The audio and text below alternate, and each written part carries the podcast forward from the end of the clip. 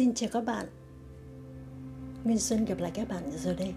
Và hôm nay, chúng ta sẽ nghe tiếp câu chuyện của vị lão hòa thượng và tiểu hòa thượng. Và câu chuyện hôm nay có tựa đề Chẳng qua chỉ là một bát cơm. Một ngày kia, có hai người thanh niên ở tại nơi làm việc. Cảm thấy không hài lòng, nên quyết định cùng nhau đến thỉnh giáo lão hòa thượng khi gặp được vị hòa thượng, một trong hai người nói, thưa đại sư, chúng con ở phòng làm việc hay bị ức hiếp, quá thống khổ. Cầu xin ngài chỉ bảo, chúng con có nên nghỉ việc ở đó hay không?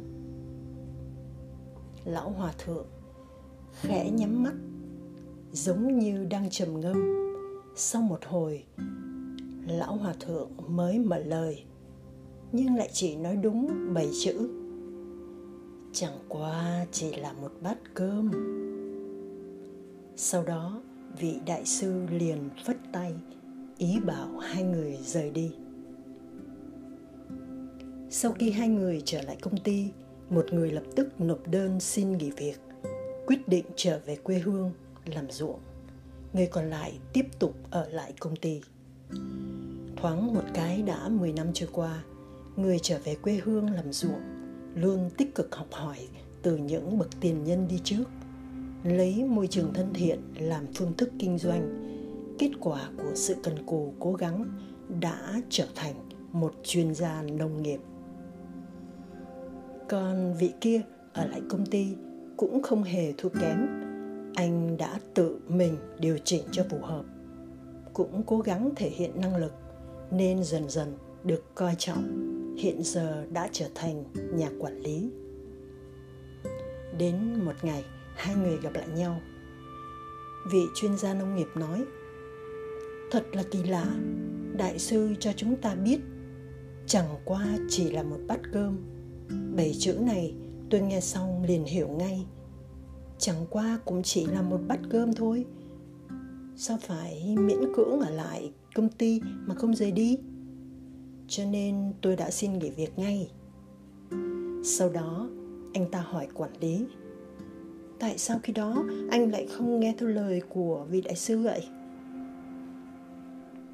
Người quản lý vừa cười vừa nói, tôi nghe xong đại sư nói, chẳng qua chỉ là một bát cơm, nên mỗi khi phải chịu những sự khinh bỉ, chịu nhiều rắc rối, tôi cần nghĩ cùng lắm cũng chỉ là để kiếm miếng cơm ăn. Cho nên, dù ông chủ có nói bất cứ điều gì khó chịu, chỉ cần mình bớt hờn giận, bớt so đo là được rồi. Đại sư không phải là có ý này hay sao? Một ngày khác, họ lại đến thăm lão hòa thượng. Lão hòa thượng lúc này đã già lắm rồi, ông ngồi trước mặt hai người mà vẫn từ từ nhắm mắt lại sau một hồi và một ngày trôi qua, chỉ nói một câu.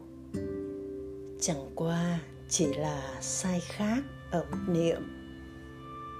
Sau đó lại một lần nữa, phất phất tay. Hai người bèn nhìn nhau cười, cúi lại vị đại sư. Dường như trong lòng họ đã hiểu rõ. Thưa các bạn câu chuyện đã gửi gắm đến chúng ta rất nhiều điều. Ý nghĩa và tâm đắc. Hy vọng mỗi chúng ta khi nghe qua câu chuyện này có một chút suy ngẫm cho cuộc sống của chúng ta ngày càng hạnh phúc hơn, an lạc hơn. Cảm ơn các bạn đã lắng nghe minh xuân. Giờ thì xin chào tạm biệt và hẹn lại các bạn trong câu chuyện tiếp theo.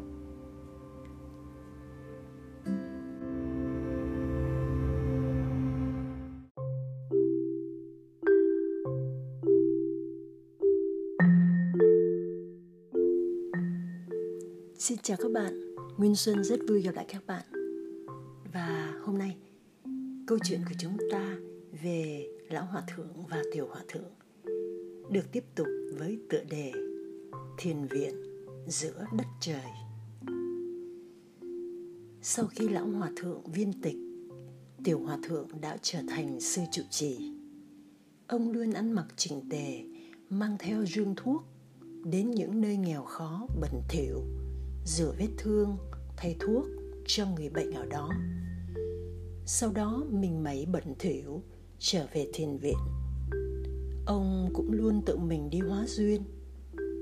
Nhưng số tài vật tay trái xin được, thì tay phải lại mang ra tiếp tế cho những người đáng thương khác.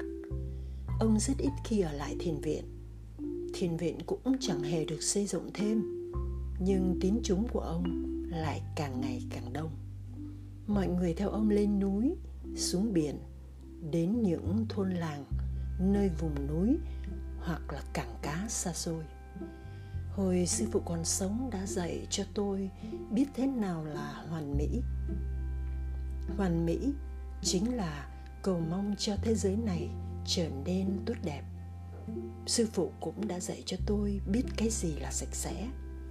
Sạch sẽ chính là giúp đỡ những người đã lấm bẩn bụi trần trở nên trong sạch. Sư phụ còn cho tôi biết thế nào là hóa duyên? Hóa duyên chính là khiến mọi người tay nắm chặt tay, giúp đỡ lẫn nhau, kết duyên lành cùng đại chúng. Tiểu hòa thượng nói, còn về thế nào là thiền viện? Thiền viện không cần thiết phải ở trong rừng núi, mà nên ở nơi cõi người, nam bắc đông tây đều là nơi để tôi hồng pháp. Trời đất rộng lớn này chính là thiền viện của tôi vậy. Thưa các bạn, câu chuyện về lão hòa thượng và tiểu hòa thượng đến đây là hết rồi. Nguyên xuân hy vọng qua sáu mẫu chuyện nhỏ sẽ giúp chúng ta ngộ ra và hiểu được nhiều điều trong cuộc sống này luôn an vui và hạnh phúc. Cảm ơn các bạn đã lắng nghe nguyên xuân và hẹn gặp lại các bạn vào những lần sau.